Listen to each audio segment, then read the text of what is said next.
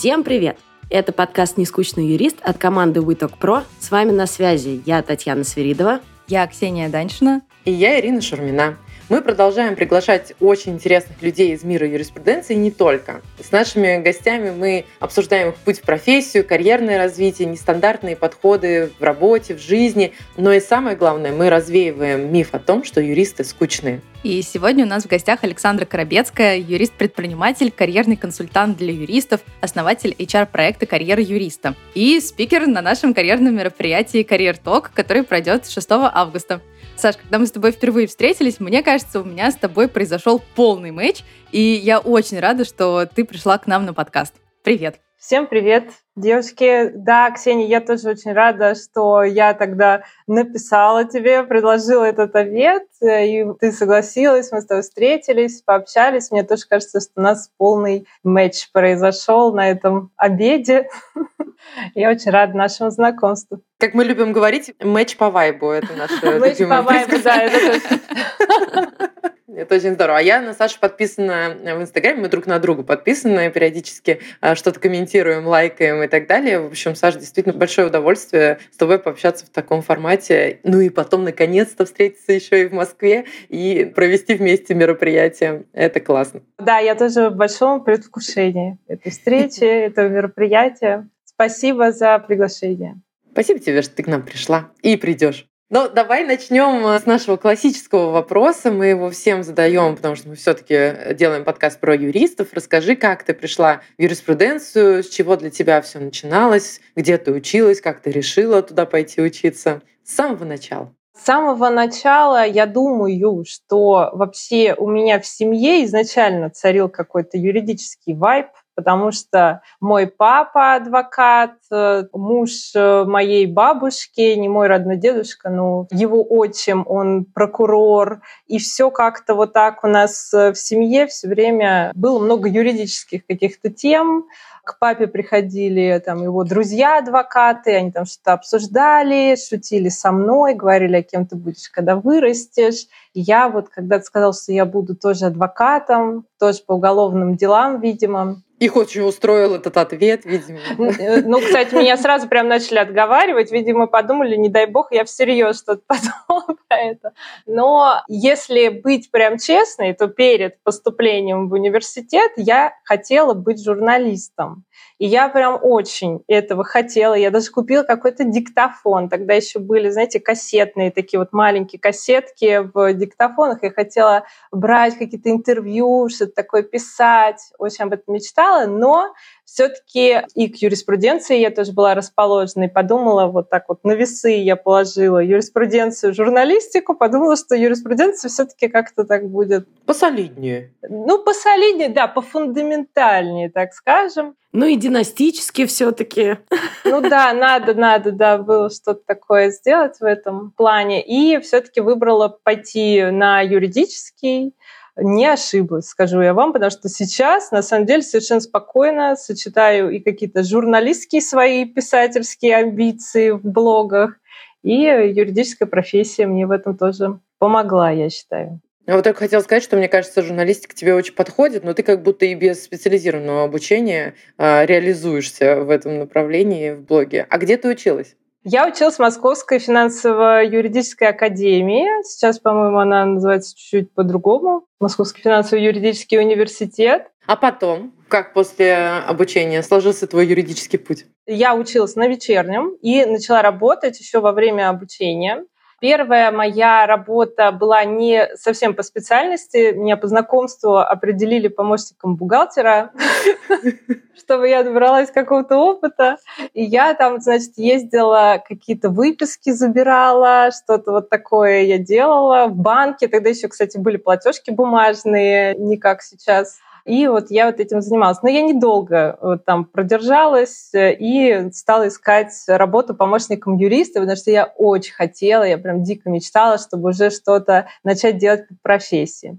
И первая моя работа по профессии, она была просто работой моей мечты. Я устроилась в такую консалтинговую компанию, в направлении миграционное. Там надо было работать с э, иностранцами, надо было их оформлять, все такое, с иностранными корпорациями. И это просто так меня зажигало. Я вставала в 6 утра, приезжала там на 2 часа раньше начала рабочего дня, еще задерживалась. Меня просто было оттуда не оторвать. Я обожала эту работу. Но, э, к сожалению или к счастью, у меня сменилось довольно-таки быстро там руководство, и новая руководительница, которая пришла на место моей предыдущей, мы с ней не нашли общий язык. Мне предложили оттуда мягко, так сказать, уйти. В общем, уволили меня, и я ушла в другую компанию, а через год меня позвали обратно в ту же компанию, когда та руководительница уже ушла. А, ну то есть дело не в тебе было. Ну, э, скажем так, да. Ну, это самое смешное, что да, я вернулась туда, все-таки оттуда я ушла. При определенных обстоятельствах меня обратно позвали, я вернулась, и это определило мою дальнейшую юридическую судьбу. Потому что, во-первых, я стала более серьезно заниматься миграционным правом. Уже где-то через полтора года там я стала руководителем отдела, а уже где-то через два года, не вспомню точно, эта компания начала банкротиться, потому что оказались какие-то внутренние корпоративные конфликты, какие-то долги там по налогам и все такое. Она разрушилась, и я ушла в свой бизнес миграционный, создала юридическую фирму по миграционным услугам на основе той компании, потому что там оставались некоторые клиенты, которым некуда было идти, и они очень любили меня, и моих коллег на тот момент, с которыми мы вместе открывали эту фирму. И мы вот так ее открыли. И 8 лет у меня была юридическая фирма. Прежде чем мы перейдем к юридической фирме, я хотела бы у тебя спросить, как э, так получилось, что ты связала свою жизнь с миграционным правом?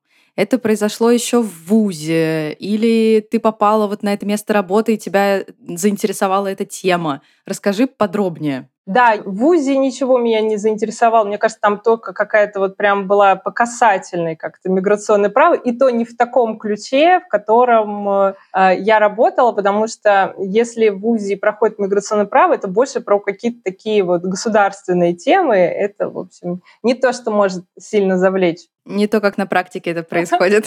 Да. А мне кажется, здесь такой случай, да, дело случая, потому что когда первый раз э, я пошла в эту компанию, и меня взяли, и мне так понравилось все изнутри. А потом, когда я из нее ушла и пошла в другую, я пошла в сферу аренды, нежилой недвижимости, development и все такое. И вот там у меня такого мэтча не произошло совершенно. То есть, да, я делала работу, да, было там что-то интересно, но такого вот драйва, такого вдохновения у меня там не было. Поэтому, наверное, я тогда и согласилась на это повторное предложение вернуться обратно и уже дальше связала свою жизнь с миграционкой. Ну, это не просто миграционка, это миграционка, такое отдельное направление э, по работе именно только с корпорациями, то есть не с физическими лицами, запросами физических лиц, а именно с корпорациями. И вот это так мне откликнулось, мне это очень понравилось.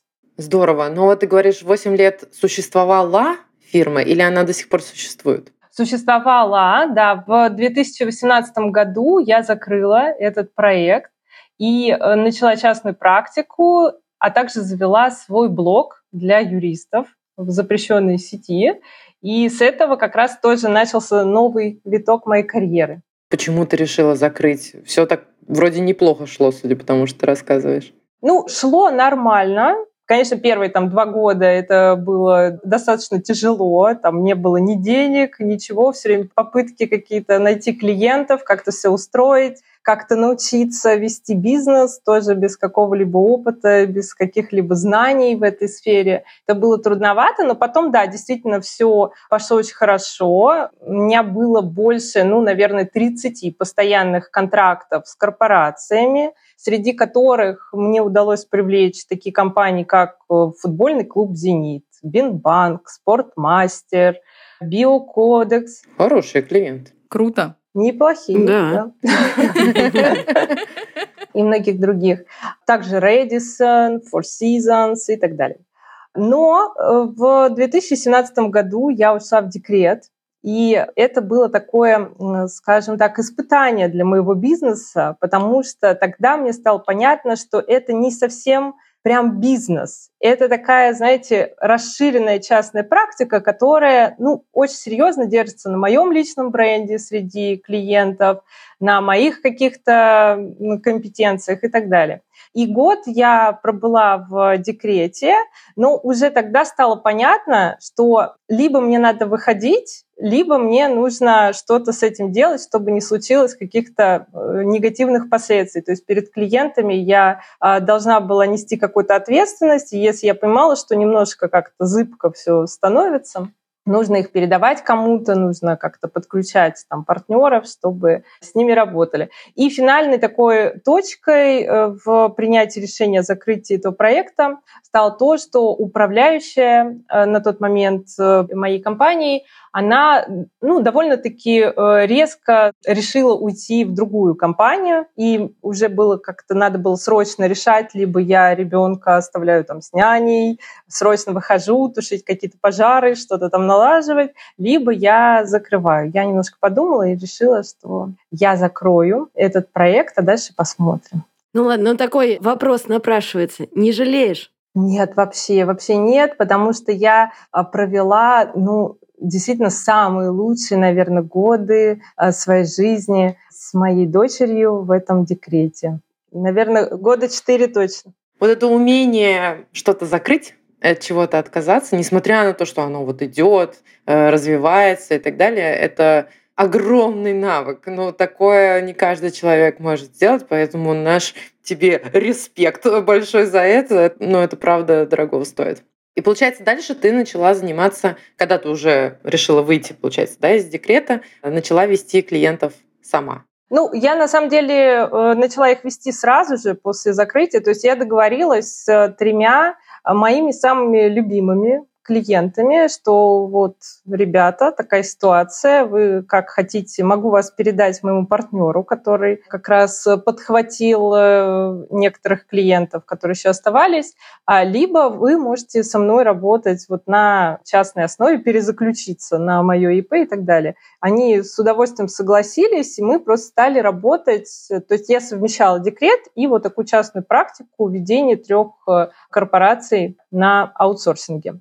В этот же момент я начала вести блог, который как раз начала с этого рассказа о том, как э, я закрыла свой проект, и который, видимо, затронул какие-то струны души э, некоторых юристов и получил большой отклик. У меня даже недавно была консультация с одной клиенткой, где она рассказала, что она читает мой блог с самого начала, и когда она прочитала мою историю, я закрыла свою юрфирму, что дальше есть жизнь, что ничего такого страшного не произошло, и что все не порушилось и все такое, она сказала, что она нашла в себе силы начать свою частную практику, что даже если ничего не получится, это не конец, она сможет вернуться там, в найм, она может еще что-то придумать, как-то выйти из этой ситуации, что-то будет дальше новое и интересное, возможно, даже лучше, чем было. Как здорово. Это действительно очень классная история. Но сейчас ты продолжаешь консультировать клиентов именно по миграционным вопросам или ты полностью от этого отошла? В прошлом году, когда начались известные э, события, это, конечно, очень сильно сказалось на моей э, специализации миграционной. То есть сначала карантин, тоже все там границы закрывали, теперь вот эти события. И, конечно, многие конечные потребители моих услуг в этих корпорациях, с которыми я работаю, в основном это европейцы, они уехали в головные компании, кого-то просто отозвали обратно, потому что непонятно да, было, как будут развиваться события, и вот главные компании их позвали обратно. Ну а в сентябре прошлого года там вообще уже все, кто оставался, остатки тоже уехали. Поэтому у меня остаются еще контракты, есть небольшие какие-то пока что там проекты, но по большей мере они, конечно, на стопе. Нету такого, чтобы э, был как-то много работы, но я решила в том году, когда это все произошло, не переквалифицироваться на другие области и целевую аудиторию в миграционной сфере, которая, наоборот, сейчас подросла. Я решила больше заняться тем, чем я давно уже хотела, к чему я давно уже подходила, в своей жизни вот как раз к HR-направлению. И если захотите, я вам расскажу подробно. Конечно, захотим. Как ты угадала? На самом деле ты довольно давно, то есть не, не в прошлом году решила этим заняться и увлеклась этим, потому что ты, получается, пять лет назад начала интересоваться HR-тематикой, как написано на твоем сайте, отучилась на программе для HR-директоров в Вышке, на программе по управлению персоналом в Плеханово, и сейчас консультируешь активно юристов по карьерным вопросам, запустила целую большую программу. Как ты пришла к консультированию? Что тебе там особенно нравится, особенно близко? Вообще тема HR, она со мной идет на протяжении всей моей жизни. Как это я уже ретроспективно понимаю, осознаю и вижу. Потому что когда еще я занималась э, только юриспруденцией в сфере э, миграции, я вообще общалась только с HR. У меня даже не было в моем кругу общения, ну там прям парочка было юристов. В основном это были HR, потому что лица, которые принимают решения в корпорациях по найму таких специалистов, как я, это как раз HR. Соответственно, это все время трудовое право тоже везде там рядом очень с миграционкой. Более того, так сложились обстоятельства, тоже какой-то, наверное, знак судьбы был, что у меня был один небольшой годовой проект, э, пока у меня была юридическая фирма, как раз полностью связанный с HR. Вот просто мне предложили по знакомству развить кое-какой проект и предложили очень большой гонорар, благодаря которому я смогла купить свою первую квартиру, и он тоже был из сферы HR. То есть мне судьба прям все время как-то вот меня вот туда направляла. И в 2018 году я вообще без задней мысли особо пошла на программу для HR-директоров в Вышке, потому что, во-первых, я была в декрете, я подумала, что наконец-то у меня есть какое-то время, когда я могу чему-то поучиться еще, потому что до этого была такая вот бесконечная чехарда рабочая, когда вот довольно-таки сложно как-то остановиться, подумать, принять какие-то важные решения в жизни. А здесь я пошла, я подумала, что мне это будет полезно для моего бизнеса, потому что и там я познакомлюсь с HR, с HR-директорами, как раз вот с этими лицами, принимающими решения. Более того, там будет трудовое право. Это тоже какие-то мои скиллы там прокачает э, для юридической работы. И вот отучилась, получила массу полезного опыта, удовольствия. И, в принципе, больше никак я это активно не интегрировала в свою жизнь. Ну, может быть, только для моих сотрудников, которые работали у меня в фирме, что-то я там какие-то фишки применяла.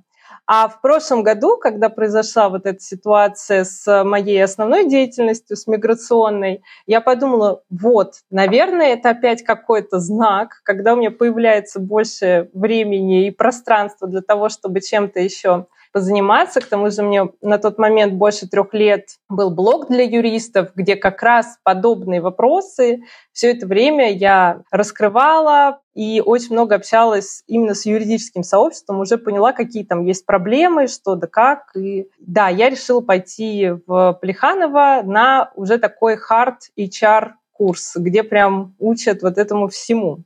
И один из модулей про управление карьерой, он меня просто так вдохновил. Я подумала, что вот оно, вот как это называется, то, что я обожаю, то, что я люблю, то, что я могу уже очень неплохо применять с тем, что у меня есть.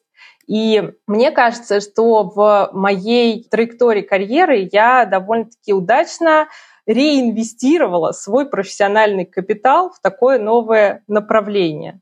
И этот мой профессиональный капитал, он очень неплохо сработал на это направление. То есть я не отказалась от юриспруденции, да, я не ушла в какую-то совершенно новую э, для себя сферу. Я на базе того, что я накопила за последние там, 10-15 лет, немножко ее подкрутила, эту конфигурацию создала, немножко такое новое для себя направление. Здорово. Это очень здорово. Круто. Я же заслушалась вообще. Да, из того, что ты рассказываешь, мне кажется, даже не то, что создается впечатление, а так и есть. Ты человек, который идет туда, где ему действительно интересно, чем он горит. То есть ты классный пример человека, который ну, вообще ни на минуту, мне кажется, себя не предает. То есть если вот э, не идет э, с бизнесом какие-то там сложности, ты стал перед неким выбором, да, ты выбрала то, где тебя больше драйвит и зажигает. Также и с консультированием. Очень вдохновляет, на самом деле, твоя история. Мне зацепилось здесь, что это не был какой-то расчет, как будто бы, да, это не был какой-то план. Так, я пойду туда, поучусь туда. И, ну, кроме того, что ты видела какие-то потенциальные бизнес-возможности, что ты познакомишься, но не то, что ты такая, ага, сейчас я пойду и сделаю из этого бизнес по консультированию или еще что-то. Ты шла туда, где тебе действительно интересно, как Ксюша сказала, да, куда тебя драйвит, и уже там на месте понимала, разбиралась. То есть не все должно быть спланировано. Я вот к чему, что go with the flow, как бы не зря говорят, да, можно пойти туда, где интересно, а дальше разрулиться, дальше ты увидишь путь следующую точку. Ты писала в запрещенной сети, что когда ты консультируешь людей по карьере, ты впадаешь в состояние потока. И мне кажется, как раз за этим стоит очень правильная мотивация. Да, это, в принципе, моя такая жизненная, можно сказать, концепция никогда ничего не делать из какого-то расчета, из какой-то планируемой выгоды, из того, что точно наверняка фрустрирует мою мотивацию, что выйдет из этого что-то плохое. Я думаю, что такой подход очень важен, когда мы пишем блоги какие-то, когда мы говорим и думаем про нашу карьеру, когда мы думаем, о чем нам заняться, какой там может быть творческий проект, как самореализоваться. Неправильно выбирать что-то из внешних обстоятельств, думать, о, это престижно, о, это выгодно может быть, о, это будет перспективно, поэтому я пойду учиться вот на такую-то профессию, потому что буду зарабатывать точно много денег это никогда не работает. И э, как это не работает с точки зрения предсказания будущего, также это не работает с точки зрения собственной внутренней мотивации, потому что очень много юристов ко мне приходят с блогами, например, которые мертвы. Они их делали, делали, делали, писали эти правовые ликбезы, мучились, думали, что так надо, чтобы развить э, экспертный блог. А в итоге они их забросили, сказали, все, я это больше не хочу, это мне не нужно, я больше никогда не буду заниматься блогерством. Но они делали это из-под палки, они сами поставили себе какие-то рамки, сами убили свою мотивацию и сами решили, что больше не хотят этим заниматься. Хотя, если бы они писали эти блоги именно так, как они хотят их писать, точно так же, как они бы делали свою карьеру, именно так, как они хотят ее делать, у них бы не прошла эта мотивация, у них бы был вот такой заряд, поток и вечная такая надежда опора на себя, что все будет точно хорошо, я совсем разберусь, все я нормально сделаю, из любых жизненных перипетий я найду выход. Очень близка, на самом деле, такой подход, потому что, ну вот я тоже наблюдаю за всем, и очень видно, когда целью продукта является какая-то просто материальная выгода, и оно не всегда выстреливает. Бывает, конечно, все продажные технологии, да, они есть, и они существуют не зря. Но, с другой стороны, что-то искреннее, то, что человек делает с вот этим внутренним интересом и горящими глазами, оно всегда более перспективное. И людям оно нравится больше, чем то, что получается просто бизнес ради бизнеса. Давай немножко вернемся к теме карьерных консультаций. Расскажи, пожалуйста, с какими еще вопросами к тебе чаще всего юристы обращаются? Как ты думаешь, почему? И вот по твоим наблюдениям, есть ли какие-то такие особенности, которые отличают юристов от э, профессионалов из других сфер? Если брать такой топ запросов, с которыми ко мне обычно обращаются юристы, во-первых, это, конечно, выгорание и запрос на смену профессии, потому что все, я выгорел, устал, больше не хочу вообще знать ничего про юриспруденцию, хочу на завод. А второй момент – это запрос на какую-то самореализацию. Здесь могут быть разные тоже конфигурации. Это может быть, э, как сейчас говорят, проявленность, это может быть выход в публичность. Человек что-то хочет такое сделать свое, может, какой-то творческий проект но он, во-первых, не видит в себе таких возможностей, думает, что все очень сложно, есть какие-то ограничения, и вот он хочет помощи в том, чтобы наметить какой-то вот путь для самореализации. А третий э, из топа запросов – это запрос а побольше денег, но поменьше занятости. Это очень частый запрос, особенно у владельцев небольших юридических фирм. Это прям самый топовый, ну и, соответственно, у частно практикующих юристов. Ну и э, завершающий тоже такой огромный пласт запросов – это карьерные тупики. Это когда э, юрист уже освоил то, чем он сейчас занимается, э, ему уже становится скучновато, возможно, появляется какое-то ощущение такого застоя, болота, он хочет что-то сделать, но он вообще не понимает, как и куда ему двигаться, и чувствует себя в таком карьерном тупике. Если говорить о том, есть ли какие-то особенности у юристов, как э, у такой аудитории э, карьерного консультирования, я думаю, что да, у юристов есть и прослеживается вот на моем опыте такие особенности, как каждый практический юрист устанавливает сам себе какие-то очень жесткие рамки. То есть у нас есть какие-то представления о настоящей успешной карьере юриста. И вот если ты не соответствуешь этой успешной карьере юриста, то ты начинаешь отгонять от себя любые мысли, как это сделать по-своему, сделать так, как хочется тебе, и начинаешь себя втискивать в эти рамки. То есть если я работаю в корпорации, я должен быть обязательно директором юридического департамента. Если я там хочу быть вообще супер успешным, обязательно надо быть э, собственником юрфирмы или там какие-то еще должны быть рамки. Во-первых, рамки. Во-вторых, это, конечно, моменты с такими психологическими особенностями, которые почему-то по какой-то причине присущи практически всем юристам, которые из этого морока еще пока не выбрались. А в частности, это может быть какой-то синдром спасателя. Очень многие юристы, они даже употребляют такие фразы, они говорят, я не оказываю юридические услуги, я оказываю юридическую помощь, я должен помогать. То есть есть такие вещи, которые тоже загоняют в некоторые проблемы карьерные, в карьерные тупики и так далее.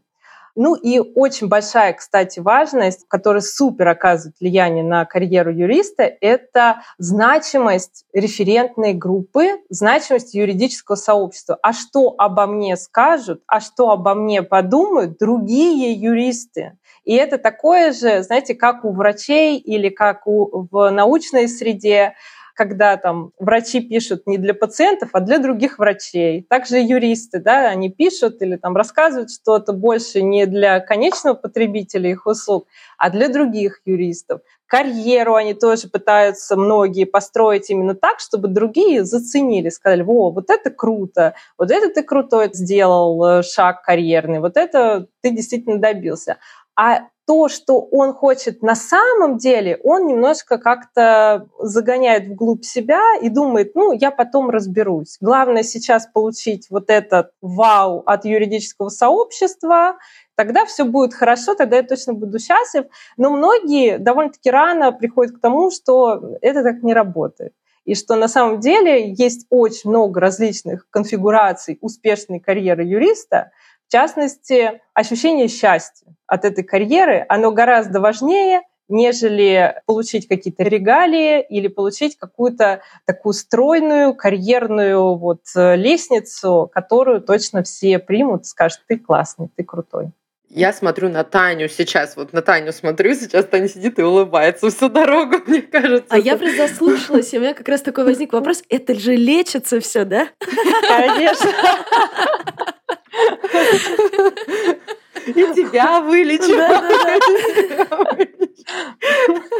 Да-да-да. Ну, кстати, это чаще всего это лечится гораздо легче, чем мы думаем. Например, как? Даже, знаете, таким вот простым разрешением извне или дозволением себе карьерные консультанты для юристов — это вообще хорошая тема с точки зрения специализации. Да? Почему вот есть просто карьерные консультанты, а есть э, то, что я сейчас пропагандирую, это карьерное консультирование э, с юридическим бэкграундом для юристов.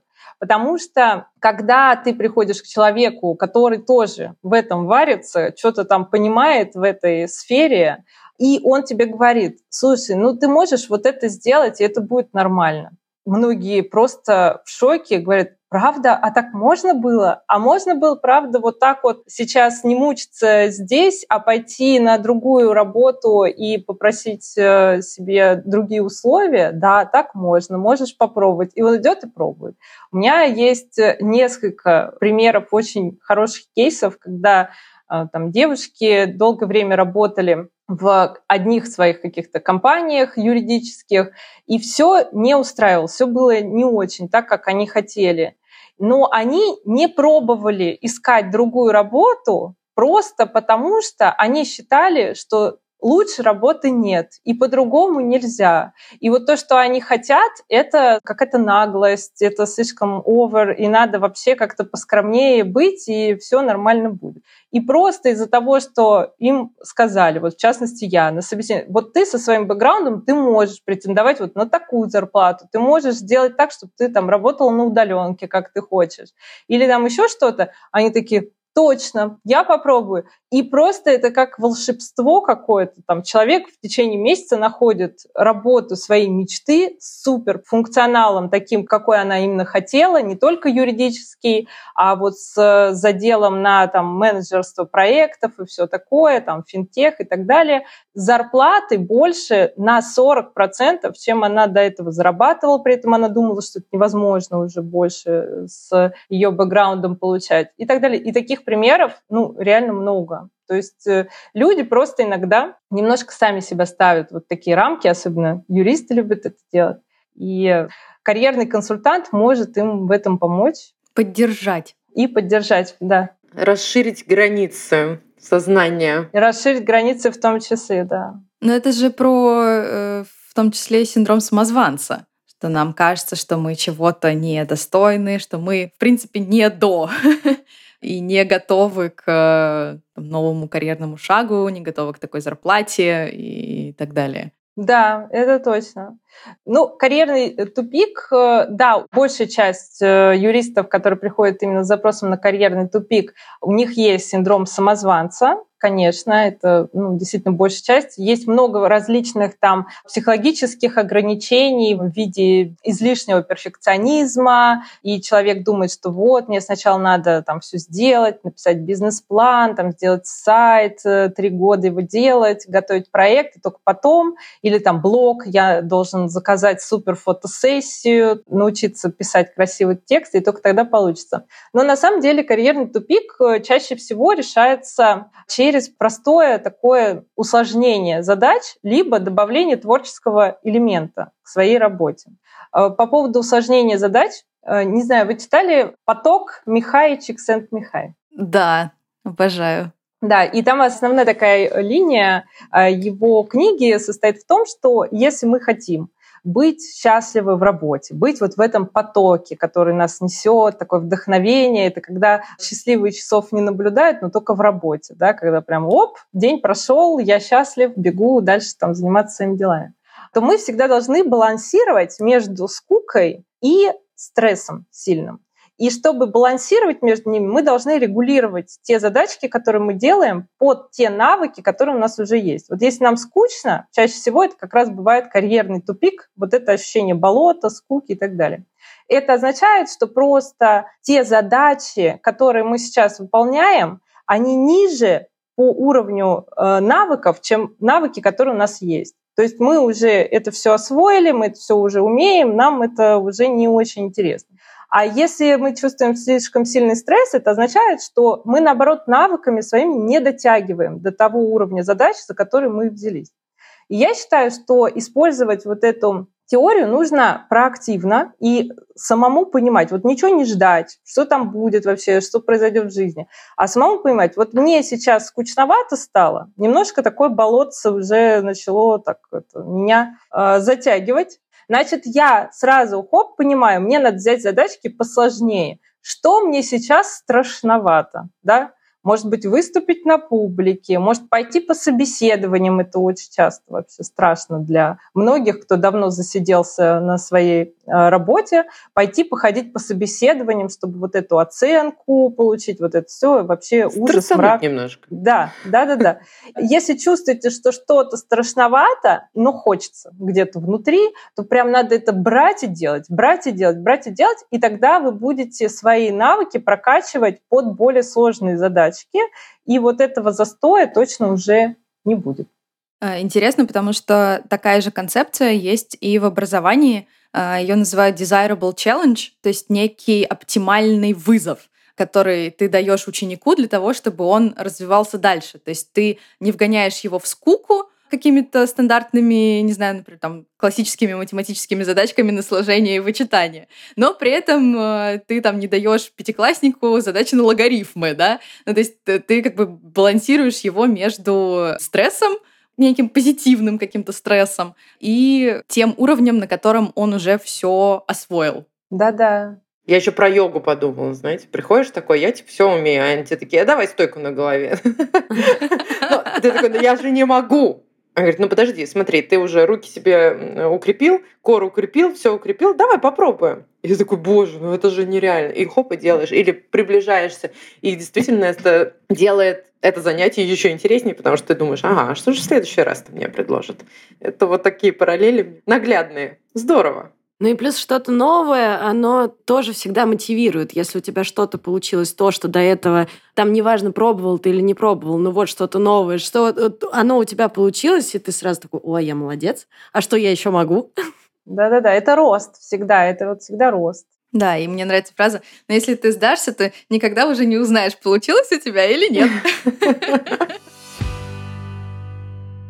Такой вопрос про, немножко если назад вернуться, про выгорание. Ты сказала, что многие приходят к тебе с запросом на смену э, карьеры. Все, больше не хочу работать юристом, хочу на завод. Мне очень понравилось. Это не моя фраза, это не моя. Это в одном известном инстаграм-канале там было интервью с адвокатом, который вот так сказал, все, хочу на завод. Я ее теперь везде использую. Ну, оно цепляет. Кто-то не на завод, кто-то в кофейню свою хочет или еще куда Ну, такие ремесленники такие пошли. Да-да-да. Руками хочу, да-да-да. А кто-то в лес, мне кажется, такие же тоже есть. Вот все, я хочу уехать в глушь, э, да, и там э, разводить козочек э, и жить счастливо. Ну, это тоже про что-то делать руками. Ну да, да, да. Но я же правильно понимаю, что большинство этих людей уходят с консультацией в итоге не в другие карьеры, не в другие направления. То есть они просто пересматривают свой взгляд на свою собственную карьеру и все равно там остаются. Да, это мой один из главных принципов. Если возможно сохранить тот профессиональный капитал, который уже накопил э, юрист, то его нужно сохранить. То есть я никогда не иду на поводу у запросов изначально клиента. Не начинаешь подбирать заводы, которые больше. Вот посуда вам нравится, давайте посмотрим. Давайте на ЦИАНе посмотрим помещение. Кстати, многие э, карьерные консультанты, они берут другой как бы курс, к ним приходит запросом, они его начинают решать. Вот вы хотите, мы сейчас будем решать, э, как вам пойти действительно на завод. А я считаю, что человек чаще всего не может сформулировать свой запрос так, как он на самом деле должен быть. И ответственность за правильное понимание и вот это вот выцепление настоящего запроса, она лежит на мне, а не на нем не на клиенте. Клиент должен просто что-то рассказать, да, что ему не нравится, как-то в общих чертах там накинуть, а я уже должна выцепить реальные причины, потому что чаще всего приходит человек, говорит, вот все, не, не могу больше, не хочу, хочу уйти в другую профессию. И когда мы начинаем раскручивать эту ситуацию, оказывается, что ему просто не нравится, допустим, работать с физическими лицами. Все. Да, то есть это вот специализация, это не его, да, там какие-нибудь семейные споры или там банкротство физических лиц вот все ведет к тому, что ему не нравится именно с ними работать. Мы говорим, ну давайте сейчас посмотрим что-нибудь вот другое, а вот это, а вот это.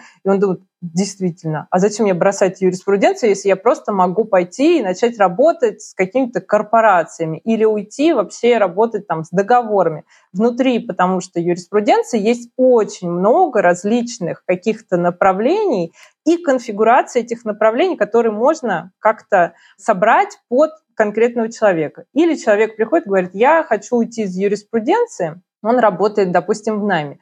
А оказывается, что он хочет уйти из юриспруденции просто потому, что, ну, действительно, его конкретная работа ему надоела, ему не нравится делать что-то. Ну, а на другую какую-то он боится претендовать. Он думает, что у него не получится, его не возьмут, и ему кажется, что ему будет гораздо легче пойти и начать с нуля в какой-то другой совершенно профессии, нежели как-то реанимировать и сделать под себя свою юридическую профессию. Но, конечно, есть довольно-таки много примеров, когда приходят люди, и я ну, действительно вижу, что у человека вот прям очень сильный такой внутренний спонтанный интерес, и прям вот есть и способности, и потенциал, и все, например, к какому-нибудь там HR или к психологии, или еще к чему-то. Но здесь тоже я не предлагаю никогда сделать такое разделение, да, вот Здесь вы были юристом, прощаемся с этой профессией, переходим э, в там, психологию, HR или там еще что-то. Это тоже все не нужно делать так э, жестко и так э, резко. Это все можно сделать более по уму. Взять вот свой профессиональный капитал, который был, и реинвестировать. Как это и получилось у меня. У меня было много всего по юриспруденции, Потом благодаря этому получился блог для юристов, потому что я свой профессиональный капитал туда как бы инвестировала. Благодаря этому блогу появилось юридическое сообщество и аудитория потенциальных клиентов в сфере юриспруденции. Потом я добавила еще вот это HR-направление, и оказалось, что у меня уже есть, пожалуйста, готовые потенциальные клиенты на мои услуги. Это те люди, которые давно там подписаны на мой блог и которые давно со мной сотрудничают по каким-то там другим направлениям.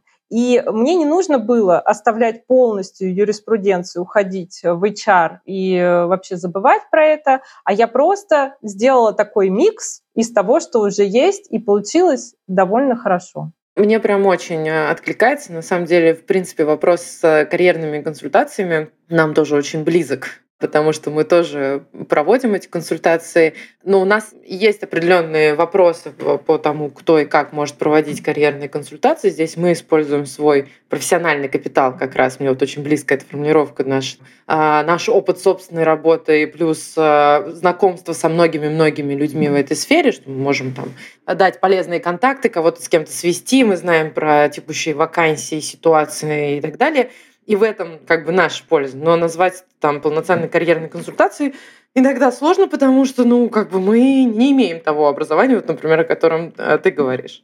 И это, наверное, в копилку синдрома самозванца. Капитальную такую большую копилку. Даже от одного ушли синдрома самозванца, пришли к другому синдрому самозванца. И вот здесь э, я лично очень хочу тебя спросить про э, курс, потому что я вижу, что ты запустила уже курс карьер юриста, где ты как раз таких, видимо, как мы, которые сомневаются, но очень хотят, учишь э, консультировать. У меня здесь такой вопрос, наверное, немножко провокационный. Считаешь ли ты, что только люди с образованием каким-либо, HR, психология, коучинг и прочее, могут консультировать других юристов? Или это скорее дополнительная история, которая, безусловно, поможет, но это не значит, что без этого образования вы консультировать не можете. Я э, считаю на сто процентов, что не обязательно иметь э, какое-то специальное образование, чтобы консультировать по карьере. Все, внешнее одобрение получено. Спасибо, Саша. Мы пошли. Мы пошли пропагандировать карьерные Я, кстати, хочу сказать, что вообще очень важно внедрить вот эту мысль в юридическое сообщество, что должны, знаете, вот как люди сейчас ходят к психологам, вот прям это популярно, и каждый там э, примерно ходит к психологу. Вот так же юристы должны начать ходить к карьерным консультантам, потому что круче этого для карьеры юриста вообще мало что может быть. И давайте пропагандировать это. Мы с радостью, мы с радостью. Но расскажи про курс немножко все таки Интересно, как ты к этому пришла? Ты, ты консультировала юристов, а потом такая, а давай-ка я создам себе пул конкурентов, которые теперь будут тоже консультировать юристов. Да, я консультировала юристов. На мой взгляд, я составила полную картину. Ну, конечно, еще там учиться всегда нужно, но все равно ну, я составила полную картину таких главных проблем в юридическом сообществе. И э, я поняла для себя, что, конечно, я не буду делать большую ставку только лишь на консультирование для себя лично в долгую, потому что это должно к чему-то привести. Я хочу э, всегда, чтобы было какое-то развитие да, для себя, чтобы усложнялись вот эти задачки, да, как я вам только что рассказывала, точно так же для себя я хочу. Как только я поняла, что да, я научилась делать личную работу с юристами, для меня это тоже когда-то был вызов, потому что работать тет-а-тет — это совершенно не то, чтобы там выйти до этого там, вебинар да, какой-то провести или еще что-то такое, что я делала до этого. Здесь э, этот вызов я приняла и отработала. И я подумала, а что же дальше? Да, какое будет дальнейшее развитие? Ну, во-первых, я, конечно, увидела супер интерес, э, особенно среди моих клиентов, к карьерному консалтингу, потому что у многих опытных юристов есть действительно такая большая потребность поделиться опытом, поддержать, передать. Это, в принципе, для карьеры любого специалиста это нормальная и правильная такая политика, когда в какой-то момент мы начинаем хотеть передать, когда нам уже не очень интересно самому работать, там что-то такое делать, здесь мы уже все нормально сделали, все понятно. И теперь уже хочется передавать, передавать, чтобы кто-то другой тоже мог воспользоваться и расти. Потому что это какое вообще удовольствие, удовлетворение, такая благодарность э, от других людей, особенно если видишь, что что-то ты вот смог такое сделать, что у человека бац, и изменилась, можно сказать, даже судьба когда мне люди пишут, там, мурашки пошли. Я ненавидела свою работу, я думала, что все, мне уже вообще там ничего не светит.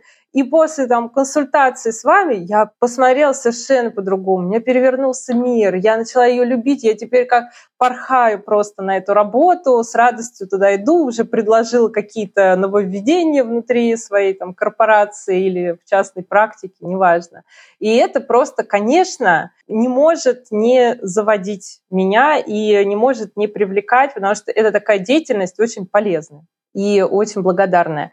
Ну и, соответственно, я поняла, что нужно этим делиться тоже. Я вообще считаю, что рост любого профессионала в том, что он начинает делиться. Не жадничает, сидит такой, думает, ага, сейчас вот надо никому не рассказывать, пусть только у меня будет это все, это мой рынок и все такое. Нет. А рост э, всегда в таком разделении того, что у тебя есть. Вот ты делишься с другими людьми, да, они становятся... Ну, Понимаете, я вообще не считаю, что существует в принципе какая-то конкуренция в юриспруденции или там в карьерном консультировании, вообще в интеллектуальных услугах. Ее нету, это миф. Не существует конкуренции в интеллектуальных каких-то услугах от человека к человеку. Потому что каждый наш клиент, он хочет работать именно с нами, с нашей личностью, он хочет именно к нам. Как можно конкурировать личностью друг с другом?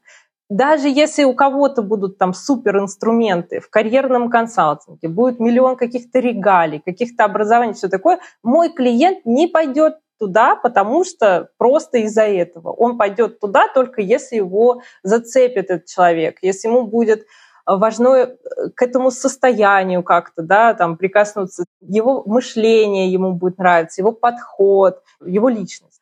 Поэтому конкуренции нет, и бояться здесь точно э, нечего. Ну, и я просто вижу, конечно, в этом хорошую бизнес-идею, потому что люди этого хотят. Вот они хотят, ну а что я буду Чё, у себя это Как мы, как мы говорим, заберите ваши деньги, не надо. Уйдите. Это очень-очень близкая философия.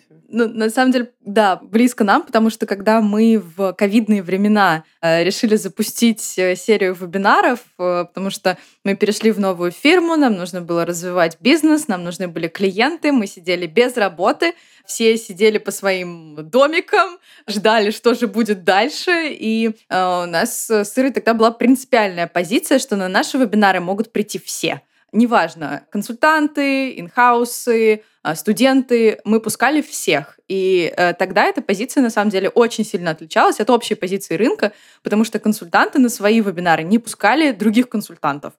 И мы писали, а, я помню, нашим знакомым, коллегам, мы хотели поучаствовать, просто сходить послушать, а что же нового в практике, там, что коллеги рекомендуют. Как они рассказывают тоже, да, это все интересно. Да, да, да. В принципе, да, посмотреть на манеру э, выступлений. И нам наши друзья писали, что нам не разрешают. Извините, пожалуйста, да, но нам не разрешают э, вас пустить, потому что вы наши конкуренты. Да, да. Мы всегда были против э, этой позиции, и на самом деле, мне кажется, э, нас э, судьба как-то вознаградила, потому что ты никогда, во-первых, не знаешь, где будет потом работать тот или иной человек. Во-вторых, это развитие сети контактов абсолютно потрясающее, поэтому я здесь на твоей стороне.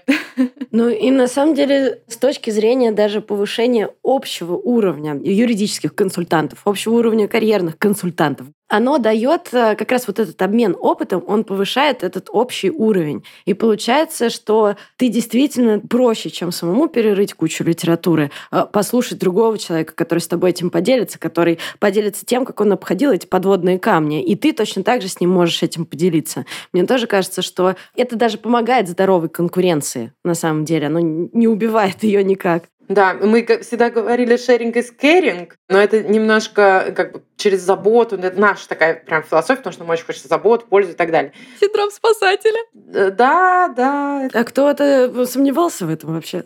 Нет, э, в принципе, все в точку. Но, может быть, э, можно переформулировать в sharing is growing потому что это рост и для твоей аудитории, которая тебя слушает, но и для тебя самого, потому что структурировать какие-то знания, выдать их и еще ответить на вопросы и так далее, это ого-го какой рост и челлендж вообще-то. Так что можно немножко эту философию поменять.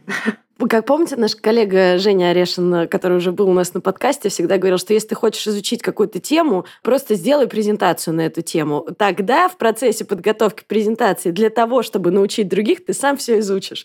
Сто процентов. Да, это, кстати, да, хороший лайфхак, да.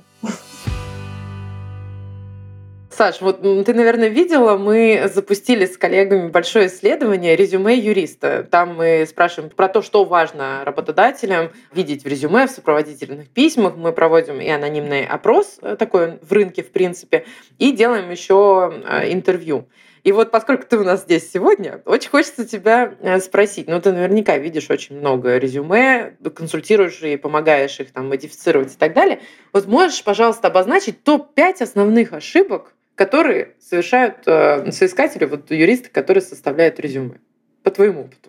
Да, скажу сразу прям в общем, что с резюме юристов все довольно-таки плохо. Нет этой пока что культуры у нас. Э, возможно, у нас в стране, может, вообще не знаю. Но э, юристы, они по большей части сосредоточены на своих э, хард-скиллах, неосознанно считают, что вот главное им пока что там учиться, опыта набираться, такое, и их все придут, и так все о них узнают, и все у них будет хорошо, и это залог успеха.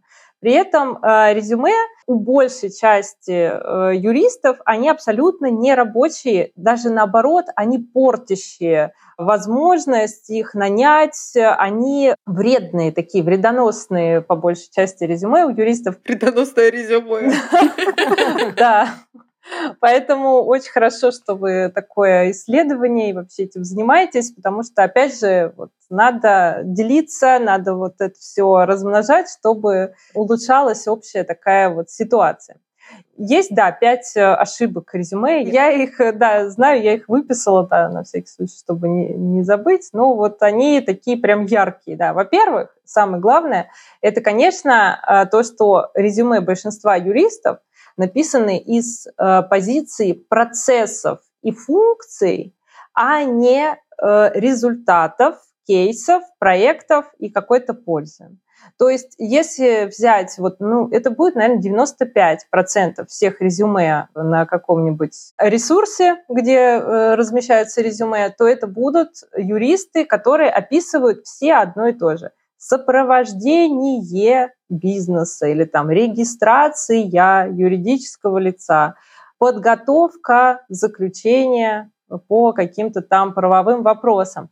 То есть как будто бы юрист не понимает конечной пользы своих действий, как будто бы он просто какой-то винтик, которому э, императивно задаются какие-то задания, он что-то там вот реакцию какую-то выдает, что-то там делает, куда-то отпускает, и оно где-то там дальше варится, витает э, в космосе. То есть очень мало кто задумывается о том, а что я делаю своей работой, какую она на самом деле приносит пользу. А сколько я денег сэкономил компании благодаря вот этому? А сколько времени я сэкономил компании, если я какой-нибудь там наладил процесс согласования договоров внутри компании, как-то его оптимизировал? Большую картину не видят, общую картину. Не видят. И вот многие считают, что это не их как бы дело, их дело сделать хорошо свою работу. Их дело маленькое. Я человек простой, мне сказали, я сделал. Вот эта русская поговорка, мне кажется, не поговорка, а просто фраза, которую все используют она очень транслируется здесь. Да, и это отражается плохо на самих юристах, потому что они зарабатывают такой имидж бэк-офиса, да, таких процессов, им там что-то скидывают, они там что-то делают. То есть они не какая-то ключевая фигура, которая на самом деле есть в бизнесе, потому что ну, юрист — это реально ключевая фигура а они довольствуются вот этими процессами. А если сесть, подумать, а что я вообще делал все это время на этой работе? Да благодаря мне этот бизнес вообще держится на плаву. Но так можно сильно в себя поверить, конечно. Во-первых, кстати, и синдром самозванца в том числе очень хорошо прорабатывается. И пойти там пообщаться с другими отделами, узнать, а какие вообще цели бизнеса. Юристы с бизнесовым подходом, они мне кажется, просто на расхват. Вот очень хочется любому работодателю такого, знаете, четкого, конкретного юриста, который будет не про риски, там вот это вот все рассказывать из статьи, а который придет и скажет, какие у вас цели? Что, заработать хотите? Давайте, сейчас я вам буду тут помогать, работать на ваши цели. Вот так, вот так, вот так надо сделать. Все, супер, все такого хотят. И зарабатывать такой юрист может, конечно, гораздо больше, нежели другой, даже с большими э, регалиями, опытом и так далее. Это во-первых. Вторая, тоже часто такая ошибка, это не то чтобы в резюме, а вообще к подходу э, к резюме, это не э, кастомизировать резюме под вакансию. Как это часто происходит? Просто кто-то вывесил свое резюме на HeadHunter и ждет, когда ему придут какие-то приглашения. А если они ему не приходят или приходят плохие, он говорит, ну вот, сейчас кризис, Поэтому мало предложений, все плохо на рынке. А на самом деле нужно просто самому, ну, так проактивно подходить к поиску работы как к проекту, выбирать вакансии, которые вы хотите, кастомизировать, индивидуализировать да, резюме под эту вакансию, вытаскивать из своего вот этого бэкграунда какие-то подходящие туда навыки, какие-то подходящие проекты. И это, кстати, может сделать практически любой юрист, вытащить из своего бэкграунда подходящие какие-то проекты, даже если ему кажется, что у него их вообще нет. Это можно сделать всегда. И тогда, конечно, и работодатель видит, что юрист заинтересован, что он не веерную рассылку делает массовую, да, резюме, а что он реально посмотрел, что это за компания, он об этом написал в сопроводительном письме. Он посмотрел, как даже должность, знаете, бывает очень часто, что даже должность не меняют в своем резюме на название вакансии и отправляют так. И тоже думает, ну, суть-то одна, что я буду да. париться, да, менять. Да. Хотя это очень о многом говорит. Это же говорит о подходе да, человека, о том, что ему не сильно-то нужно или наоборот слишком сильно нужно, он вообще всем подряд рассылает, и возьмите меня кто-нибудь э, на работу. Обязательно нужно кастомизировать резюме. Это долго, муторно, но очень хорошая конверсия, в хорошие приглашения на собеседование всегда получается. Но здесь, мне кажется, это правильная мысль, что к поиску работы нужно подходить именно как к проекту. То есть ты не просто вяло там закинул что-то и ждешь, а именно как проект, да, на него уходит время. Ну, куда деваться? Если у тебя есть цель, э, ты к ней идешь. Да, да, да. Тогда вот все обычно у людей получается именно так, как они хотят а не когда им что-то там прилетело, они на что-то среагировали, согласились и пошли. Нет, это даже, наверное, как-то уважительно, что ли, да, к себе и к своим целям относитесь, что вы не согласны на все подряд, потому что работа — это большая часть нашей жизни. И я хочу подходить к ней очень скрупулезно и придирчиво. Осознанно. Потому что, да, потому что это большой, очень длинный проект, и вы заключаетесь в долгую. Нужно это учитывать и уважать свои интересы тоже. Не соглашаться прям на все, а вот так вот вкладываться, в общем, в этот проект поиска работы. Ну, на самом деле кастомизация — это действительно то, что чаще всего отмечают э, работодатели, с которыми мы общаемся, что не хватает адресности ни в резюме, ни в сопроводительных письмах. Это не просто теоретический какой-то э, инпут, это то, как это происходит на практике на самом деле. Третья ошибка – это э, резюме юриста по форме эссе. Это когда он записывает и выписывает абсолютно все, что было в его жизни, чем он занимался на предыдущих местах работы. Обязательно, вот если у него должность записана в трудовой книжке вот так, но она совершенно не соответствует тому, что он реально там э, делал, он все равно напишет, как именно она записана в трудовой книжке. Он выпишет абсолютно вообще всю должностную инструкцию, что он там делал на работе, и получается такой огромный блок такого рассказа биографического о своей профессиональной жизни. И я понимаю мотив юриста в этом. Он хочет быть честным, он хочет сразу закрыть какие-то возражения у работодателя потенциальные. Он как бы уже в такой диалог входит и начинает их отрабатывать, эти возражения. Он хочет рассказать все, чтобы потом ему не предъявили, типа, а что ты нам не сказал, что вообще-то ты там... Угу. И я считаю этот подход в корне неверным, и что необходимо заботиться о том HR или рекрутере, который принимает решение пригласить вас на собеседование – и оставлять только ту информацию в вашем резюме, ну, которая точно ему нужна, потому что у HR у него может быть по 20 вакансий в работе, на которые там по 100 откликов на каждую, и на каждое резюме он тратит там ну, 7-10 секунд времени, как сканер такой. И нужно просто ему помогать своим резюме. Не все вот это вот описывать, вы это все расскажете на собеседовании. А в резюме только самое главное, только то, что нужно по теме.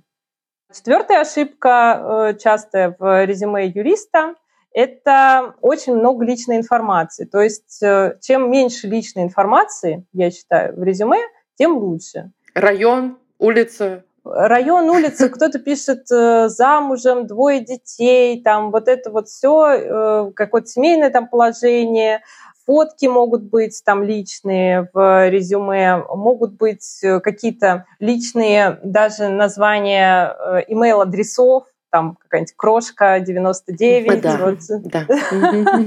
что-то такое. А даже по поводу фото, я, например, вообще не рекомендую даже фото ставить, хотя многие считают, что фото все-таки оно как-то налаживает контакт в резюме.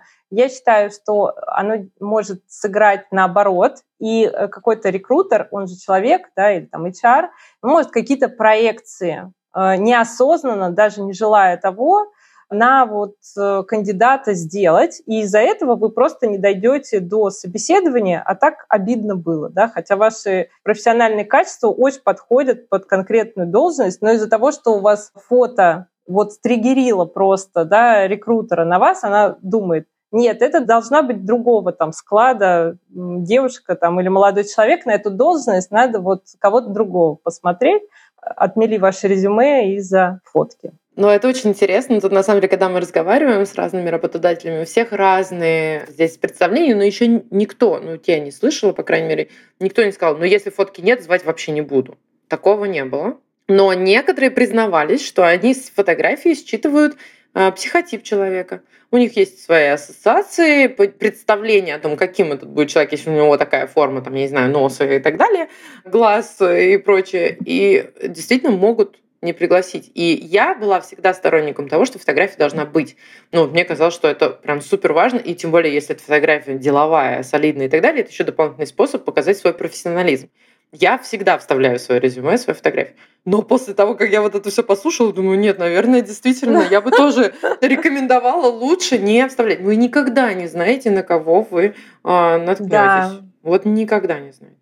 Но при этом промежуточные результаты опроса, которые мы проводили, показывают, что людям важна фотография в резюме. Вот так вот. Большинство проголосовало за то, что нужна фотография. Ну, это у кого какие, да, интересы работодателя. Я бы тоже так проголосовала. Ну, да. вот, э, как бы, я абсолютно сторонник. Но если действительно фотки не будет, то я, наверное, тоже не буду говорить, что, а, нет, этот человек меня не уважает. нет, ну как бы если все остальное в резюме хорошо, то почему бы нет?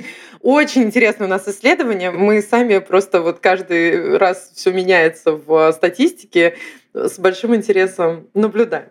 И э, пятая ошибка в резюме – это такая вот э, тема, которая вызывает всегда много споров, но я ее очень люблю. Э, я считаю, что на отрез нельзя указывать зарплату в резюме. Вот просто нет, абсолютно точно нет. И ошибкой будет большой указать зарплату в резюме для юриста. Угу. Почему? Потому что могут предложить больше, а ты себя сразу поставил на какой-то уровень? Во-первых, я считаю, что зарплата — это та тема для разговора, которая не может быть логически даже поднята на первичных, э, не то что там резюме, вообще на первичных даже собеседованиях. Потому что про деньги надо говорить уже только когда все уже точно поняли, юрист точно понял, что он будет делать, какой там будет точно функционал. Он поговорил с нанимающим менеджером, не только там с рекрутером и прочитал вакансию.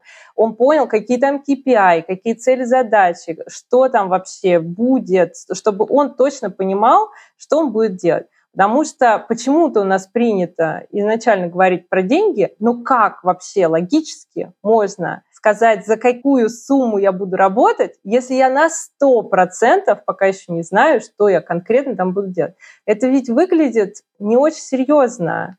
Кажется, что это какая-то манипуляция, но на самом деле это абсолютно логическое такое вот течение переговоров, что сначала мы должны понравиться друг другу и понять, о чем вообще идет разговор. Что вы будете там делать, кто вы такие, что вы такое, что вы там делаете. И только потом говорить про деньги.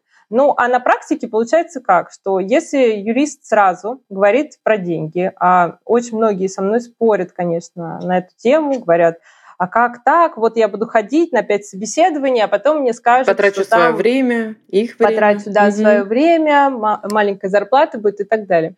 Ну, здесь другая проблема. Здесь проблема в нецелевых собеседованиях, но это как бы другой разговор. Но что происходит на практике, когда юрист э, говорит о деньгах с самого начала?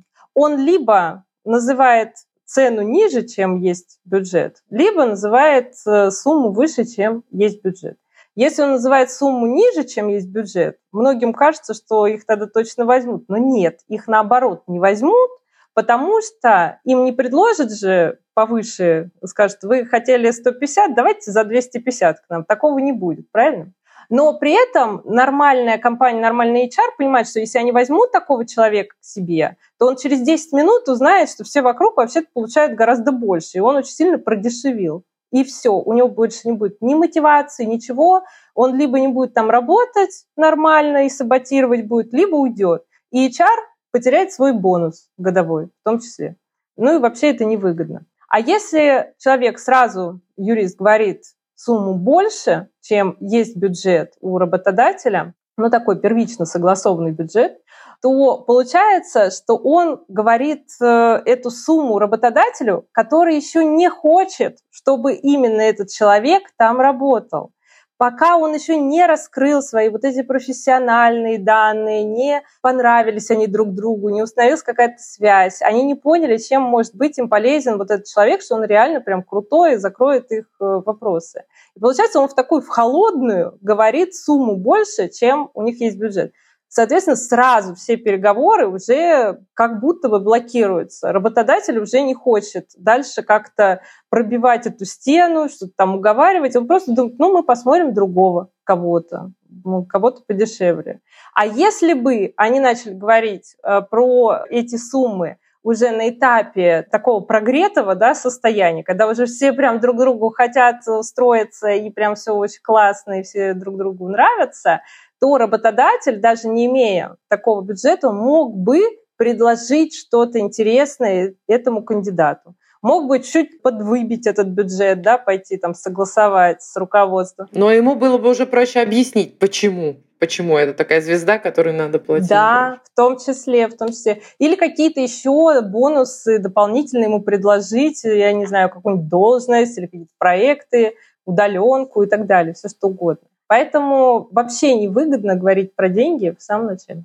Да. И в резюме тем более. А, я здесь вклинюсь с результатами исследования, опять же. Просто очень интересно, что мы задали вопрос, если кандидат просит зарплату выше, чем позволяет ваша вилка, что вы будете делать? И 70% ответивших сказали, что готовы рассмотреть такого кандидата. И 20 написали, что вообще не рассматриваем. То есть Ну, здесь, 20 это немало, кстати. 20 это немало, да. И мне кажется, я здесь склонна согласиться с Сашиной позицией, что лучше не указывать. Но те, кто готовы рассмотреть кандидата с зарплатой выше, они э, смотрят на опыт работы, на то, что этот кандидат обладает э, высокой квалификацией, и также они ориентируются на отзывы от коллег в отношении этого кандидата. Это пункт 3 на самом деле, то есть после опыта и квалификации. Но вообще я сейчас еще подумала, что очень интересно. У нас вот этот опрос, он все-таки с точки зрения работодателя. И работодателю выгодно, чтобы соискатель указал эту вилку, и, соответственно, работодателю проще сразу понимать на старте, как бы зовем, не зовем, можем предложить, не можем и так далее.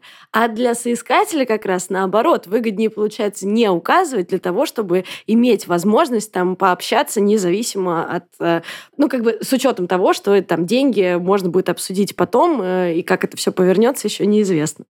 Саш, спасибо огромное. Это супер, на самом деле. Мы сейчас еще и внутри нашей записи подкаста провели мини-интервью тебя по поводу резюме. Возьмем твои тоже мысли в результаты исследования. В общем, супер ценно, и особенно ценно, что твой взгляд вот не как просто работодателя, а как человек, который видит множество историй и путей развития, и то, как сформулировано резюме, как на него потом реагируют, каким результатом это приводит, это супер ценно.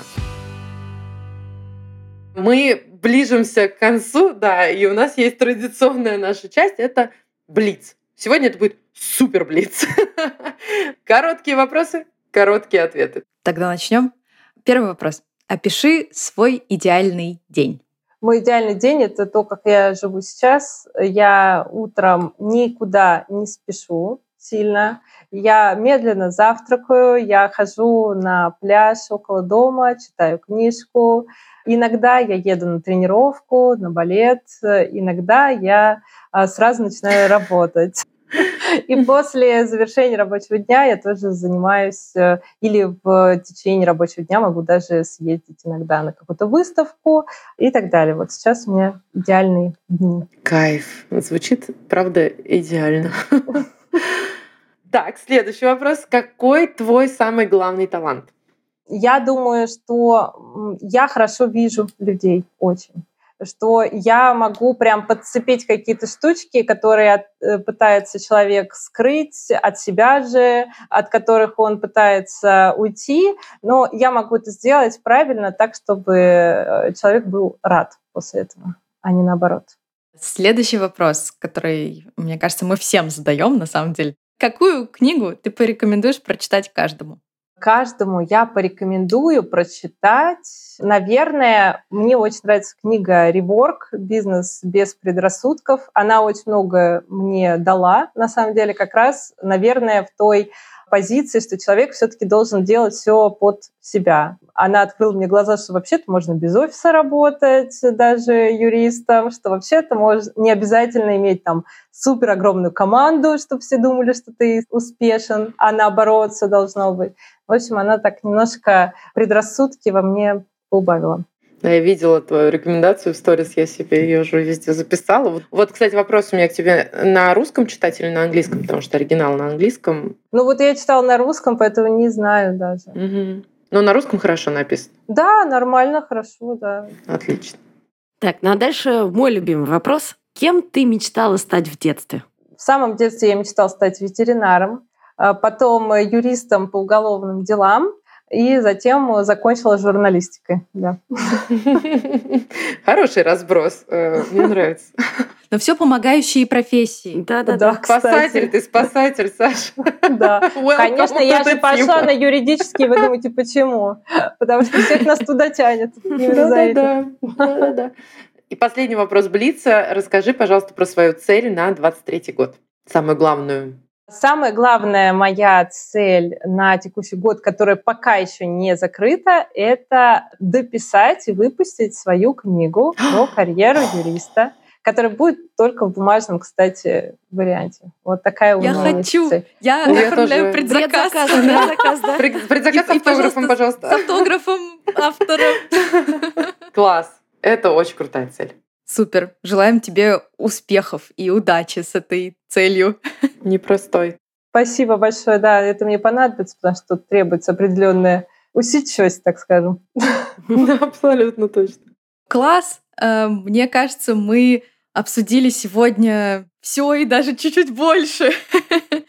Спасибо, что поделилась с нами и слушателями советами, своим видением э, множества ситуаций. Э, я очень надеюсь искренне, что люди в этом выпуске найдут поддержку, потому что то, что ты рассказывала, можно просто перекладывать смело на свою жизнь, руководствоваться этим, и было, правда, очень-очень много пользы. И в завершении можешь, пожалуйста, дать один карьерный совет, который ты бы хотела, чтобы дали тебе, когда ты начинала карьеру? Самый главный карьерный совет, который я бы хотела, чтобы мне дали, это совет по поводу общения и нетворкинга в юридическом сообществе. Вот если мы говорим про карьеру юриста, вот это прям самое, самое, самое главное, только может быть. Вот побольше общаться, не бояться юридического сообщества, которое как будто бы там осуждает вот это все.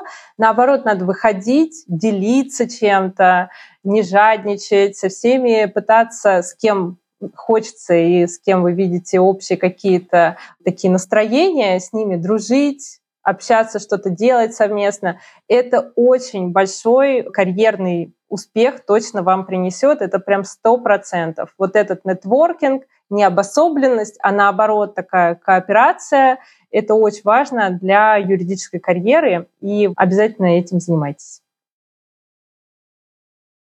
Спасибо. Мне кажется, у нас получился отличный, очень легкий, но супер насыщенный выпуск. Спасибо тебе, Саш, большое, что пришла к нам в гости.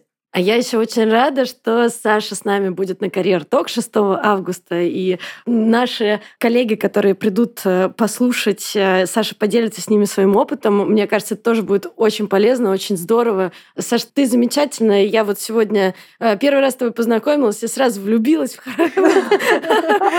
Давайте встречаться чаще. Давайте. Да, Саша, это всегда удивительно, когда встречаешь людей вот на одной волне. Но у нас так складывается с этим подкастом, что, мне кажется, практически на каждом выпуске я говорю эту фразу, но, но правда, это так здорово, и ты говоришь слова, которые, ну мы же заранее не репетировали, мы же тебе не вкладывали там какие-то свои мысли в голову, а ты нам не вкладывал свои мысли в голову, и они сходятся. Это очень здорово, очень вдохновляет, и я точно ощутила сегодня поддержку. Вот то, что Ксюша сказала, по полной программе. Спасибо тебе большое за это добро и свет, который ты несешь. Мы еще имели счастье тебя наблюдать на видео, в отличие от наших слушателей. Но э, приходите 6 августа, будете наблюдать нас всех. Саша, спасибо большое тебе. Спасибо. Спасибо вам большое, что вы меня пригласили. Это вообще большая честь для меня в вашем подкасте поучаствовать, потому что как я уже говорила, ну, действительно, мне кажется, мы на одной волне. Мне очень нравится то, что вы делаете, все ваши проекты. Спасибо за приглашение на э, форуме выступить. Я вообще очень рада знакомству с вами и буду рада дальше его развивать, продолжать сотрудничать. Мне сегодня тоже было очень приятно. Я ощущаю такое, э, знаете, как будто я обогатела еще О. больше духовно. Да, и э, в связи с знакомством с вами и с этим подкастом. Спасибо большое. Спасибо большое. Спасибо, Саш, большое. Спасибо всем, кто дослушал этот прекрасный, немножко длинный э, выпуск, но он того стоит. А у нас были короткие разве? Ну, не можем остановиться. Спасибо огромное и до встречи на новых выпусках нашего подкаста «Нескучный юрист». Пока-пока. Всем пока. Всем пока.